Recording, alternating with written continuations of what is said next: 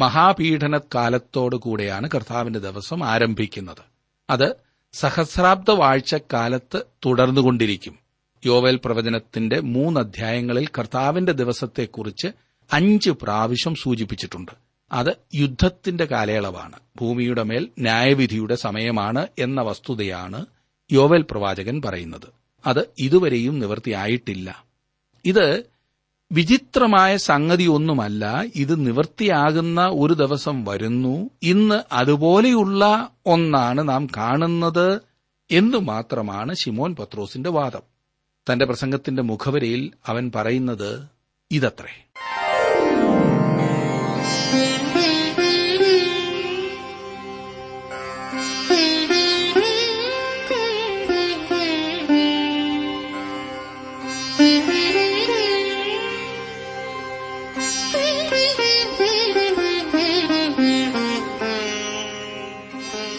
T W ആറിന്റെ വേദപഠന class ആരംഭിക്കുകയാണ്. ജീവസന്ദേശം. ജീവസന്ദേശം വേദപഠന ക്ലാസുകളിലേക്ക് എല്ലാ പ്രിയ ശ്രോതാക്കളെയും സ്നേഹപൂർവം സ്വാഗതം ചെയ്യുന്നു. കാലിന് ദീപവും പാതയ്ക്ക് പ്രകാശവുമായ ദൈവത്തിന്റെ വചനം പഠിക്കുവാൻ അവസരം ഒരുക്കിത്തന്ന കാരുണ്യവാനായ കർത്താവിന് സകല മഹത്വവും അർപ്പിച്ചും നന്ദി കരേറ്റിയും ഇന്നത്തെ വേദപഠന ക്ലാസ്സിലേക്ക് നമ്മെ തന്നെ ദൈവകരങ്ങളിൽ ഭരമേൽപ്പിക്കാം. പ്രാർത്ഥനയോടെ നമുക്ക് പഠിക്കാം. ബ്രദർ ജോർജ് ഫിലിപ്പ് പഠിപ്പിക്കുന്നു.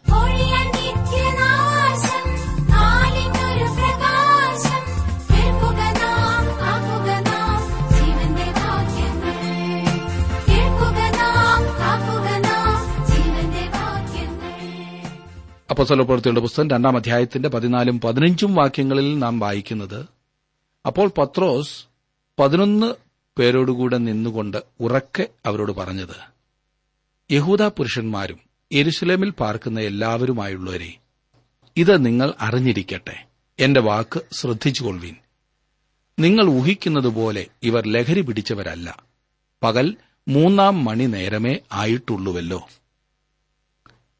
പത്രോസിന്റെ കേൾവിക്കാർ ആരാകുന്നു എന്ന് നാം പ്രത്യേകം മനസ്സിലാക്കിയിരിക്കണം. അവർ യഹൂദരും യെരുശലേമിൽ വന്ന് പാർക്കുന്നവരുമായ മനുഷ്യരായിരുന്നു. അക്കാലത്ത് യെരുശലേം പൂർണമായും ഒരു യഹൂദ നഗരമായിരുന്നു.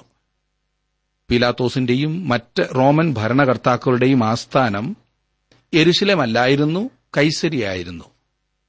ഈ ആദിമസഭ നൂറ് ശതമാനം യഹൂദന്മാർ മാത്രം ഉൾക്കൊള്ളുന്നതായിരുന്നു എന്ന് നാം മറക്കരുത്. ഇസ്രായേല്യരായിരുന്നു അവരെല്ലാവരും തന്നെ. സഭ യെരുസലേമിൽ ആരംഭിക്കുകയും പിന്നീട് യഹൂദയിലേക്കും അനന്തരം ശമരിയിലും പിന്നീട് ഭൂമിയുടെ അറ്റത്തോളവും വ്യാപിക്കുകയും ചെയ്തു. അന്നു മുതൽ ഇന്നുവരെയും സഭയുടെ വ്യാപിക്കൽ ഇപ്രകാരം തന്നെയാണ്. പഴയ നിയമത്തിൽ ആരാധനയ്ക്കായി എല്ലാ ദേശങ്ങളിൽ നിന്നും ആളുകൾ എരുശലേമിലേക്ക് വരേണ്ടതുണ്ടായിരുന്നു. എന്നാൽ ഇപ്പോൾ അവർ എരുശലേം വിട്ട് ഈ ദൂതുമായി ഭൂമിയുടെ അറ്റത്തോളം പോകുവാൻ അവരോട് കൽപ്പിച്ചിരിക്കുകയാണ്. അന്ന് അവിടെ കൂടി വന്ന ജനം നൂറ്റിയിരുപത് പേരിൽ സംഭവിക്കുന്ന കാര്യങ്ങൾ കണ്ട് ആക്ഷേപിക്കുവാൻ ആരംഭിച്ചപ്പോഴാണല്ലോ പത്രോസ് മറുപടിയുമായി എഴുന്നേറ്റത്. ഇത് ലഹരി പിടിച്ച അവസ്ഥയാകുവാൻ വഴിയില്ല. സമയം എത്രയായെന്നു നോക്കൂ. അന്നാളുകളിൽ മനുഷ്യർ മദ്യപിച്ചിരുന്ന സമയമല്ലായിരുന്നു. അത് എന്നാണ് പത്രോസ് പറയുന്നത്. ഇന്ന് പിന്നെ എപ്പോഴും ദോഷം മാത്രം കണ്ടുപിടിക്കുവാൻ ശ്രമിക്കുന്നവരോടാണ് പത്രോസ് സംസാരിക്കുന്നത്. തുടർന്ന് പത്രോസ് അവരുടെ തിരുവെഴുത്തുകളിൽ തന്നെ പറഞ്ഞിരിക്കുന്ന കാര്യം അവർക്ക് പറഞ്ഞു കൊടുക്കുന്നു. വേറെ എങ്ങു നിന്നുമല്ല അവരുടെ തിരുവെഴുത്തുകളിൽ അവർക്കറിയാവുന്ന കാര്യം. പതിനാറാം വാക്യം നോക്കിക്കാട്ട്. ഇത് യോവേൽ പ്രവാചകൻ മുഖാന്തരം അരളി ചെയ്തതത്രേ. അവിശ്വാസിക്കും ദ്വേഷ്യാന്വേഷിക്കും പരിഹാസിക്കും ഉത്തരമെന്ന നിലയിലാണ് പത്രോസ് ഈ പ്രവചനം ഉപയോഗിക്കുന്നത്. യോവൽ പ്രവാചകൻ മുഖാന്തരം അരളി ചെയ്തത് ഇതാണ് എന്നത്രേ പത്രോസ് പറയുന്നത്. അതായത് ഇത് അതിനെപ്പോലെ ആകുന്നു എന്നർത്ഥം. ഇത് യോവൽ പ്രവാചകൻ പറഞ്ഞിരിക്കുന്നതിന്റെ നിവൃത്തിയാകുന്നു എന്നല്ല ഇവിടെ പറയുന്നത്. ഇത് നാം പ്രത്യേകം ശ്രദ്ധിച്ചിരിക്കണം.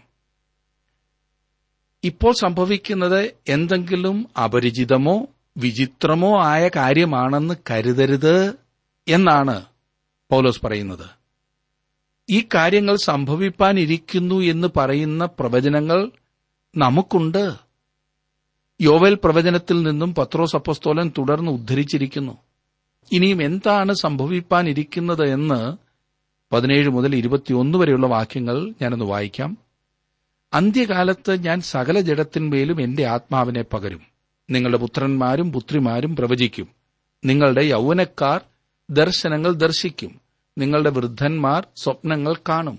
എന്റെ ദാസന്മാരുടെ മേലും ദാസിമാരുടെ മേലും കൂടെ ഞാൻ അന്നാളുകളിൽ എന്റെ ആത്മാവിനെ പകരും. അവരും പ്രവചിക്കും. ഞാൻ മീതെ ആകാശത്തിൽ അത്ഭുതങ്ങളും താഴെ ഭൂമിയിൽ അടയാളങ്ങളും കാണിക്കും. രക്തവും തീയും പുകയാവിയും തന്നെ. കർത്താവിന്റെ വലുതും പ്രസിദ്ധവുമായ നാൾ വരും മുമ്പേ സൂര്യൻ ഇരുളായും ചന്ദ്രൻ രക്തമായും മാറിപ്പോകും. എന്നാൽ കർത്താവിന്റെ നാമം വിളിച്ചപേക്ഷിക്കുന്നവൻ ഏവനും രക്ഷിക്കപ്പെടും എന്ന് ദൈവം അരുളി ചെയ്യുന്നു. ഇവയെല്ലാം നിവൃത്തിയായി എന്നല്ല പത്രോസ് പറയുന്നത്. പെന്തക്കോസ് ദിവസം ചന്ദ്രൻ രക്തമായി മാറിയെന്നോ സൂര്യൻ ഇരുളായെന്നോ ആരും അവകാശപ്പെടുമെന്ന് എനിക്ക് വിചാരമില്ല. യേശുക്രിസ്തു ക്രൂശിക്കപ്പെട്ടപ്പോൾ മൂന്ന് മണിക്കൂർ ഇരുൾ വ്യാപിച്ചിരുന്നു. എന്നാൽ പെന്തക്കോസ് ദിവസം അപ്രകാരമുണ്ടായില്ല അന്ന് ആകാശത്തിൽ അത്ഭുതങ്ങളും താഴെ ഭൂമിയിൽ അടയാളങ്ങളും ഉണ്ടായില്ല. രക്തമോ തീയോ ആവിയോ പുകയോ ഒന്നും ഉണ്ടായിരുന്നില്ല. ദൈവം തന്റെ ആത്മാവിനെ അയച്ചപ്പോൾ അതൊരു വിചിത്രമായ കാര്യമായിരിക്കേണ്ടതല്ല എന്ന് ഈ പരിഹാസികളെ കാണിക്കുവാനായിട്ടാണ് പത്രോസ് ഇവയെല്ലാം പറഞ്ഞത്. യോവൽ പ്രവാചകൻ ഇത് പ്രവചിച്ചിരിക്കുന്നു. അത് സംഭവിക്കുകയും ചെയ്യും. പ്രിയ സുഹൃത്തെ യോവൽ പ്രവചനം രണ്ടാം അധ്യായത്തിന്റെ ഇരുപത്തിയെട്ട് മുതൽ മുപ്പത്തി രണ്ട് വരെയുള്ള വാക്യങ്ങൾ ഇതേവരെയും നിവൃത്തിയായിട്ടില്ല എന്ന് ഞാൻ നിങ്ങളെ വീണ്ടും ഓർപ്പിക്കട്ടെ. യോവേൽ പ്രവചനത്തിലേക്ക് തിരിഞ്ഞു നോക്കിയാൽ കർത്താവിന്റെ ദിവസത്തെക്കുറിച്ച് യോവേൽ പ്രവാചകൻ വളരെയധികം കാര്യങ്ങൾ പറയുന്നതായി കാണുവാൻ കഴിയും. കർത്താവിന്റെ ദിവസം. മഹാപീഡനകാലത്തോടു കൂടെയാണ് കർത്താവിന്റെ ദിവസം ആരംഭിക്കുന്നത്. അത് സഹസ്രാബ്ദ വാഴ്ചക്കാലത്ത് തുടർന്നുകൊണ്ടിരിക്കും. യോവേൽ പ്രവചനത്തിന്റെ മൂന്ന് അധ്യായങ്ങളിൽ കർത്താവിന്റെ ദിവസത്തെക്കുറിച്ച് അഞ്ച് പ്രാവശ്യം സൂചിപ്പിച്ചിട്ടുണ്ട്. അത് യുദ്ധത്തിന്റെ കാലയളവാണ്. ഭൂമിയുടെ മേൽ ന്യായവിധിയുടെ സമയമാണ് എന്ന വസ്തുതയാണ് യോവൽ പ്രവാചകൻ പറയുന്നത്. അത് ഇതുവരെയും നിവൃത്തിയായിട്ടില്ല. ഇത് വിചിത്രമായ സംഗതി ഒന്നുമല്ല ഇത് നിവൃത്തിയാകുന്ന ഒരു ദിവസം വരുന്നു ഇന്ന് അതുപോലെയുള്ള ഒന്നാണ് നാം കാണുന്നത് എന്ന് മാത്രമാണ് ഷിമോൻ പത്രോസിന്റെ വാദം. തന്റെ പ്രസംഗത്തിന്റെ മുഖവരയിൽ അവൻ പറയുന്നത് ഇതത്രേ. മുഖവരയ്ക്ക് ശേഷം പത്രോസ് തന്റെ പ്രധാന വിഷയത്തിലേക്ക് പ്രവേശിക്കുന്നു. പഴയ നിയമം അറിയാവുന്നവരോടാണ് പത്രോസ് പ്രസംഗിക്കുന്നത് എന്ന കാര്യം വീണ്ടും ഞാൻ ഓർപ്പിക്കട്ടെ. രണ്ടായിരം വർഷത്തെ സഭയുടെ ചരിത്രം അതിൽ കാണുവാൻ ശ്രമിക്കരുത്. കാരണം പെന്തക്കോസ് ദിവസം സഭയുടെ ആരംഭ ദിവസമാണ്. സഭ രൂപപ്പെടുന്നതേയുള്ളൂ പത്രോസ് യഹൂദന്മാരോടാണ് സംസാരിക്കുന്നത് എന്നതും വ്യക്തമാണ്. ഇസ്രായേൽ പുരുഷന്മാരെ എന്ന് സംബോധന ചെയ്തുകൊണ്ടാണ് പത്രോസ് ആരംഭിക്കുന്നത്. തുടർന്ന് പത്രോസ് തന്റെ വിഷയത്തിലേക്ക് കടക്കുന്നു. ഇരുപത്തിരണ്ടാം വാക്യം. ഇസ്രായേൽ പുരുഷന്മാരെ ഈ വചനം കേട്ടുകൊള്ളു നിങ്ങൾ തന്നെ അറിയും പോലെ ദൈവം അവനെക്കൊണ്ട് നിങ്ങളുടെ നടുവിൽ ചെയ്യിച്ച ശക്തികളും അത്ഭുതങ്ങളും അടയാളങ്ങളും കൊണ്ട് ദൈവം നിങ്ങൾക്ക് കാണിച്ചു തന്ന പുരുഷനായി. അത്ഭുതങ്ങളും അതിശയങ്ങളും അടയാളങ്ങളും എല്ലാം വ്യത്യസ്തങ്ങളായിരുന്നു എന്നത്രേ എന്റെ വിശ്വാസം. ഒരു പ്രത്യേക ഉദ്ദേശത്തോടെ അത്ഭുതങ്ങൾ നടന്നുവെന്നും വേറെ ഉദ്ദേശത്തിനു വേണ്ടി അടയാളങ്ങളും മറ്റു ചില ഉദ്ദേശങ്ങൾക്ക് വേണ്ടി അതിശയങ്ങളും നടന്നു എന്നും വിശ്വസിക്കാവുന്നതത്രേ. ചില കാര്യങ്ങൾ അടയാളത്തിനു വേണ്ടി യേശു ചെയ്തു. രോഗശാന്തിയുടെ ചില അത്ഭുതങ്ങൾ നടന്നത് താൻ ആരാകുന്നു എന്ന് തെളിയിക്കുവാൻ വേണ്ടിയായിരുന്നു. കേൾവിക്കാരുടെ ശ്രദ്ധ ആകർഷിക്കുന്നതിനു വേണ്ടി ചില അതിശയങ്ങൾ കർത്താവ് പ്രവർത്തിച്ചു. നമ്മുടെ കർത്താവിന്റെ പ്രവർത്തനത്തിന്റെ മൂന്ന് വശങ്ങളായിരുന്നു അവ എന്ന് നാം ഓർക്കണം. ഇനിയും ഇരുപത്തിമൂന്ന് ഇരുപത്തിനാലും വാക്യങ്ങളിൽ നാം കാണുന്നത് നസ്രയനായ യേശുവിനെ ദൈവം തന്റെ സ്ഥിരനിർണയത്താലും മുന്നറിവിനാലും ഏൽപ്പിച്ചിട്ട് നിങ്ങൾ അവനെ അധർമ്മികളുടെ കൈയാൽ തറപ്പിച്ചു കൊന്നു. ദൈവമോ മരണപാശങ്ങളെ അഴിച്ചിട്ട് അവനെ ഉയർത്തെഴുന്നേൽപ്പിച്ചു. മരണം അവനെ പിടിച്ചുവെക്കുന്നത് അസാധ്യമായിരുന്നു. സംഭവിച്ചതൊന്നും ദൈവീക പരിപാടിക്കെതിരായിട്ടല്ല എന്നത്രേ പത്രോസ് പറയുന്നത്. ദൈവത്തെ അത്ഭുതപ്പെടുത്തുന്ന യാതൊന്നുമല്ല സംഭവിച്ചത് എന്ന് ചുരുക്കം. എന്നാൽ അത് മനുഷ്യരെ അവരുടെ ഉത്തരവാദിത്വത്തിൽ നിന്ന് ഒഴിച്ചു നിർത്തുന്നതുമില്ല. ക്രിസ്തുവിന്റെ ക്രൂശീകരണത്തിന് ആരാണ് ഉത്തരവാദി? മത ഭരണാധികാരികളാണോ? ആ നീക്കം ആരംഭിച്ചത് അവരാണ്. അവരെയാണ് അധികമായി കുറ്റപ്പെടുത്തേണ്ടത്. അവർ ജനങ്ങളെ ഇളക്കി. യേശുവിനെ ക്രൂശിക്കുന്നതിന് വേണ്ടി റോമൻ ഗവൺമെന്റിനെയും അവർ ഉപയോഗിച്ചു. യേശു ഒരു റോമൻ ക്രൂശിലാണ് മരിച്ചതെന്ന കാര്യം ഓർത്തിരിക്കണം. തന്റെ സ്വന്തം ജാതിക്കാരായ ഇസ്രായേലിയരെ വിരൽ ചൂണ്ടിക്കൊണ്ട് പത്രോ സംസാരിക്കുന്നു. എന്നാൽ യേശുവിന്റെ മരണത്തിന് ആരായിരുന്നു ഉത്തരവാദി എന്ന കാര്യം ചർച്ച ചെയ്യേണ്ടതിന്റെ ആവശ്യം ഇപ്പോൾ നമുക്കില്ല. യേശുവിന്റെ മരണത്തിന് ആരാണ് ഉത്തരവാദികളെന്ന് ഞാൻ പറയാം. അതെ അത് മറ്റാരുമല്ല. ഞാനും താങ്കളുമാണ്. എന്റെയും താങ്കളുടെയും പാപങ്ങൾക്കു വേണ്ടിയാണ് യേശു മരിച്ചത്. യേശുവിന്റെ വാക്കുകൾ തന്നെ ശ്രദ്ധിക്കുക. യോഹന്നാന്റെ സുവിശേഷം പത്താം അധ്യായത്തിന്റെ പതിനേഴും പതിനെട്ടും വാക്യങ്ങളിൽ എന്റെ ജീവനെ വീണ്ടും പ്രാപിക്കേണ്ടതിന് ഞാൻ അതിനെ കൊടുക്കുന്നതുകൊണ്ട് പിതാവ് എന്നെ സ്നേഹിക്കുന്നു. ആരും അതിനെ എന്നോട് എടുത്തു കളയുന്നില്ല. ഞാൻ അതിനെ കൊടുക്കുന്നു. അതിനെ കൊടുപ്പാൻ എനിക്ക് അധികാരമുണ്ട്. വീണ്ടും പ്രാപിപ്പാനും അധികാരമുണ്ട്. ക്രിസ്തുവിന്റെ ക്രൂശീകരണത്തിൽ പ്രത്യക്ഷമായി പങ്കാളികളായവരോടാണ് പത്രോ സംസാരിക്കുന്നത്. നിങ്ങൾ അവനെ അധർമ്മികളുടെ കൈയാൽ തറപ്പിച്ചു കൊന്നു എന്ന് പത്രോസ് പറയുന്നു. എന്നാൽ പത്രോസിന്റെ പ്രസംഗത്തിന്റെ പ്രസക്ത ഭാഗം അതല്ല.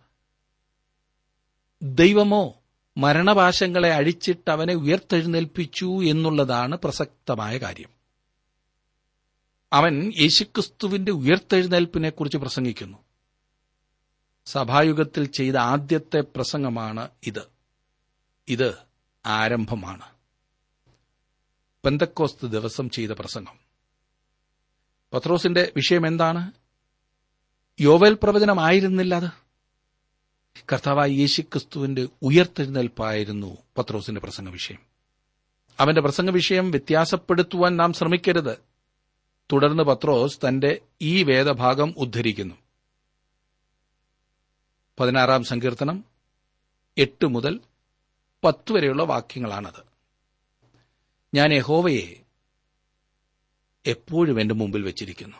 അവൻ എന്റെ വലത്തുഭാഗത്തുള്ളതുകൊണ്ട് ഞാൻ കുലുങ്ങിപ്പോകയില്ല. അതുകൊണ്ട് എന്റെ ഹൃദയം സന്തോഷിച്ച് എന്റെ മനസ്സ് ആനന്ദിക്കുന്നു എന്റെ ജഡവും നിർഭയമായി വസിക്കും. നീ എന്റെ പ്രാണനെ പാതാളത്തിൽ വിടുകയില്ല. നിന്റെ പരിശുദ്ധനെ ദ്രവത്വം കാണുവാൻ സമ്മതിക്കുകയുമില്ല അതെ പത്രോസ് ഈ ഭാഗം അവരെ അറിയിച്ചു. പതിനാറാം സങ്കീർത്തനത്തിൽ ദാവീദ് യേശു കർത്താവിന്റെ ഉയർത്തെഴുന്നേൽപ്പിനെക്കുറിച്ച് സംസാരിക്കുന്നെന്ന്. അതിപ്പോൾ നിവൃത്തിയായി. ഈ സങ്കീർത്തനത്തിന്റെ വ്യാഖ്യാനം പരിശുദ്ധാത്മാവ് നിറഞ്ഞവനായി നിന്നുകൊണ്ട് പത്രോസ് അവർക്ക് നൽകുകയായിരുന്നു.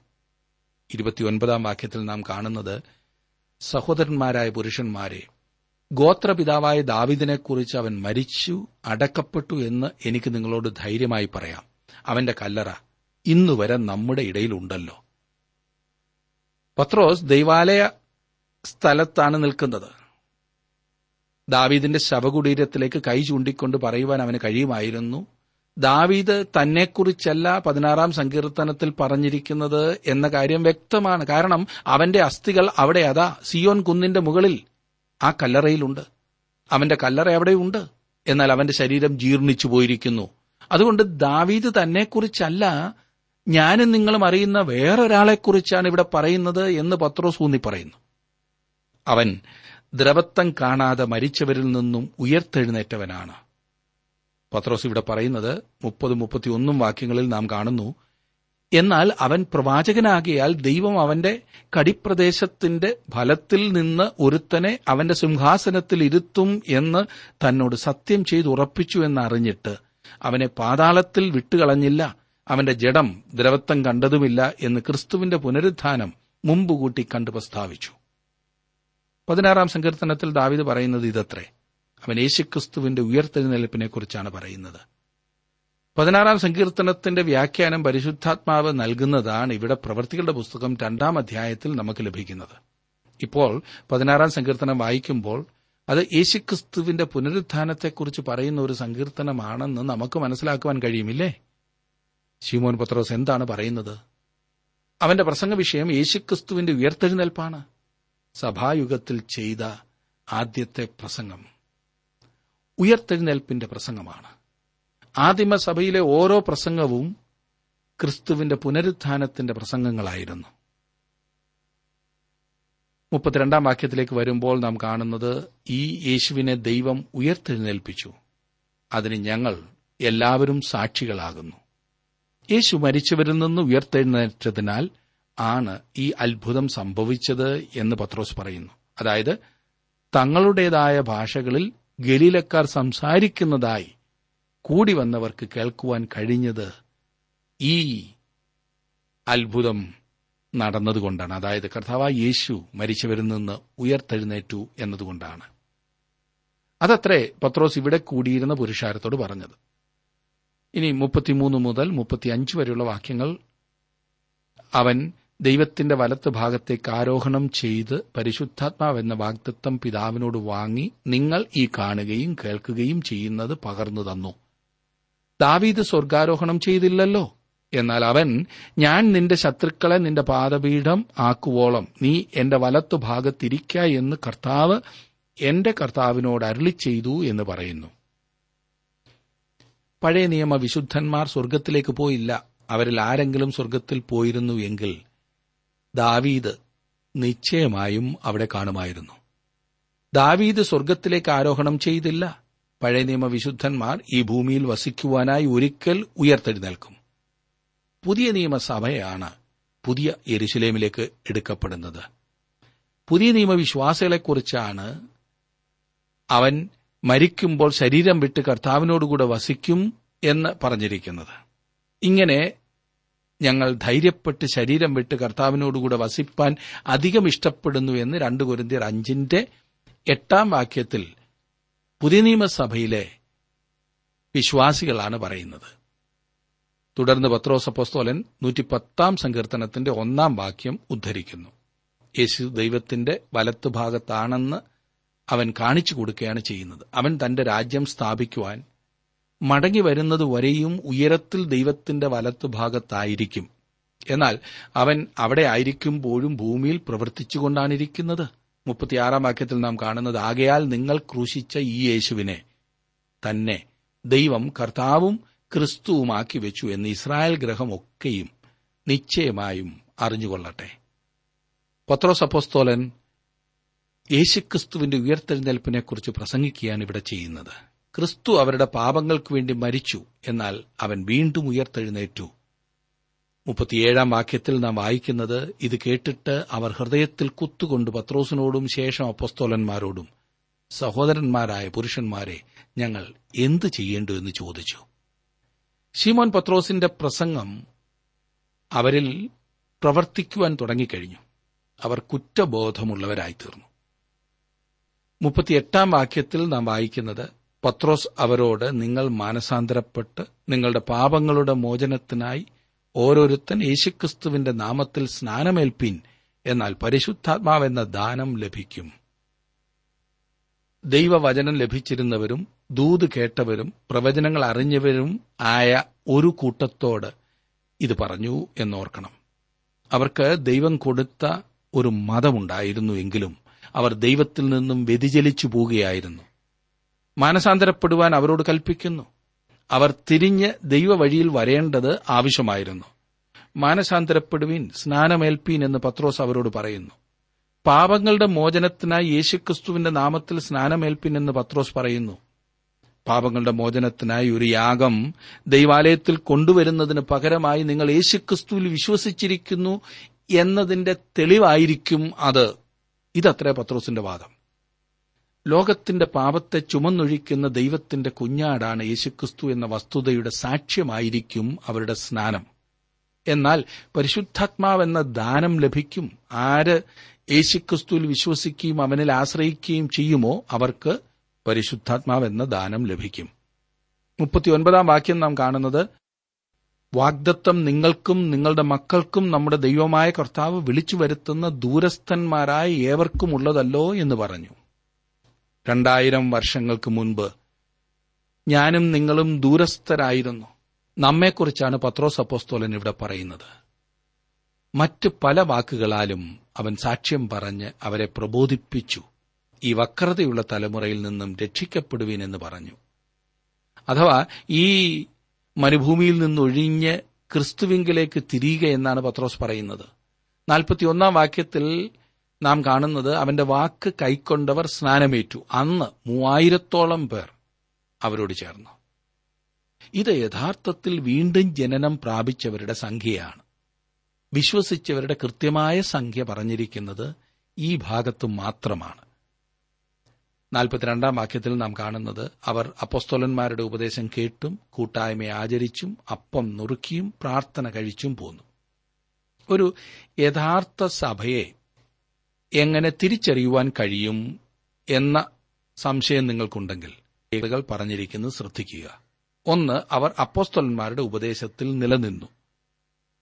ഒരു ആരാധനാലയം എന്തുമാത്രം മോടി പിടിപ്പിച്ചിട്ടുണ്ടെന്നോ എത്രയും ഉയർന്ന ഒരു കുരിശാണ് ഉണ്ടാക്കിയിരിക്കുന്നതെന്നോ എത്ര വലിയ കോടികൾ മുടക്കിയുള്ള പള്ളിയാണെന്നോ പള്ളി മണിയുടെ ശബ്ദം എങ്ങനെയുള്ളതാണെന്നോ ഇതൊന്നുമല്ല ഒരു സഭയെ തിരിച്ചറിയുവാനുള്ള കാര്യങ്ങൾ. അവർ അപ്പോസ്തോലന്മാരുടെ ഉപദേശം മുറുകെ പിടിക്കുന്നുണ്ടോ എന്നുള്ളതാണ് പ്രധാനപ്പെട്ട കാര്യം. ദൃശ്യമായ സഭയുടെ ലക്ഷണങ്ങളിലൊന്ന് ശരിയായ ഉപദേശമായിരുന്നു. ഇന്നും അതുതന്നെയാണ് ഉപദേശം ശരിയല്ലെങ്കിൽ അത് സാധാരണ കാണുന്ന ഏതൊരു സഭയും പോലെ ഒരു സഭ മാത്രം എന്ന് പറഞ്ഞാൽ ഒരു കൂട്ടം മാത്രമാണ്. ഒരുപാട് ക്ലബ്ബുകളുണ്ടല്ലോ അതിനൊക്കെ ക്ലബ് എന്ന് വേണമെങ്കിൽ പേര് കൊടുക്കാം. രണ്ടാമതായി കൂട്ടായ്മ. അവർ ക്രിസ്തുവിന്റെ കാര്യങ്ങൾ തമ്മിൽ തമ്മിൽ പങ്ക് വെച്ചിരുന്നു എന്നാണ് അതിന്റെ അർത്ഥം. തങ്ങൾക്കുള്ളതെല്ലാം ദൈവത്തിന്റെ ദാനമെന്നെണ്ണി മറ്റു വിശ്വാസികളുമായി പങ്കുവെക്കുന്ന അല്ലെങ്കിൽ പൊതുവക എന്നെണ്ണുന്ന മനോഭാവത്തെയാണ് ഈ കൂട്ടായ്മ എന്നതുകൊണ്ട് ഉദ്ദേശിക്കുന്നത്. മൂന്നാമതായി അപ്പം നുറുക്കൽ. കൃപാനക്രമത്തിൽ കൂടി കടന്നുപോകുന്ന ആചാരമല്ലിത് തിരുവത്താഴത്തിന്റെ അപ്പം കഴിച്ച് ഒരു സ്പൂൺ വീഞ്ഞു നുണയുന്ന ചടങ്ങല്ലിത് പിന്നെയോ ഒരു കൂട്ടായ്മയിലേക്കും ക്രിസ്തുവിനോടുള്ള ബന്ധത്തിലും ആയിത്തീരുക എന്നതാണ് ഇതിന്റെ അർത്ഥം.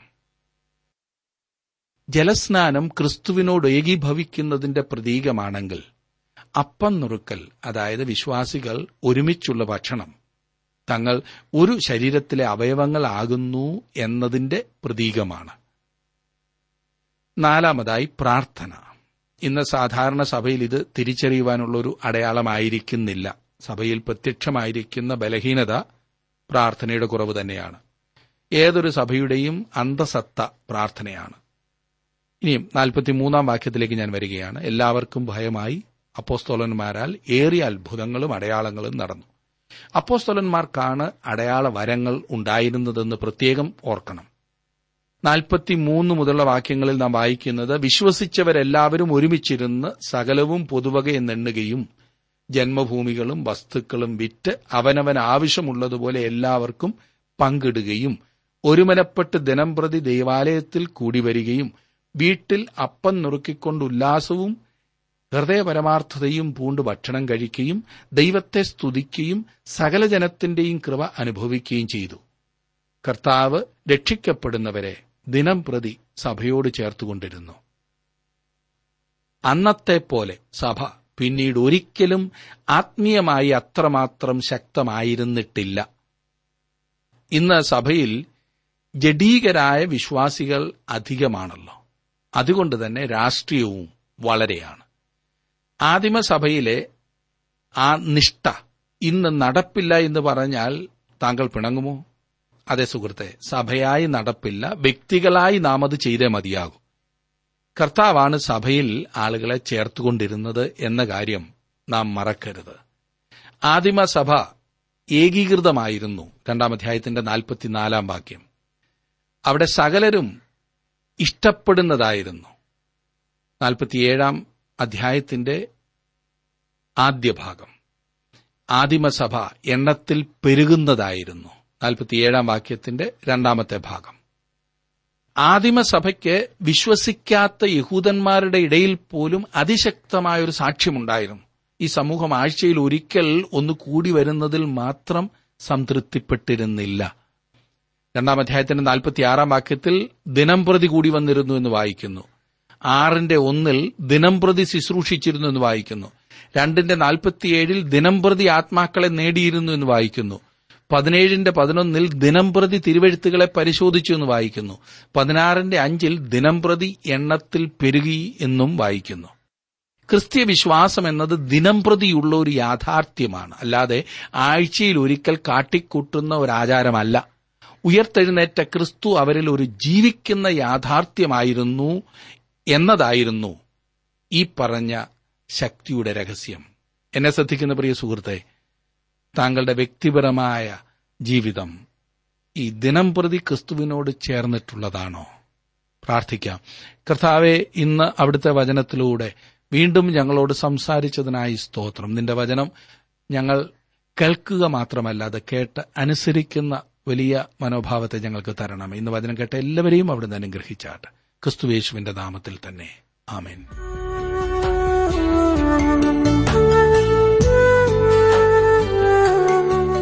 ഇന്നത്തെ ജീവസന്ദേശ പഠന ക്ലാസ്സിലൂടെ ഞങ്ങളെ ശ്രദ്ധിച്ച എല്ലാ പ്രിയ ശ്രോതാക്കളോടുമുള്ള നന്ദിയെ അറിയിക്കട്ടെ.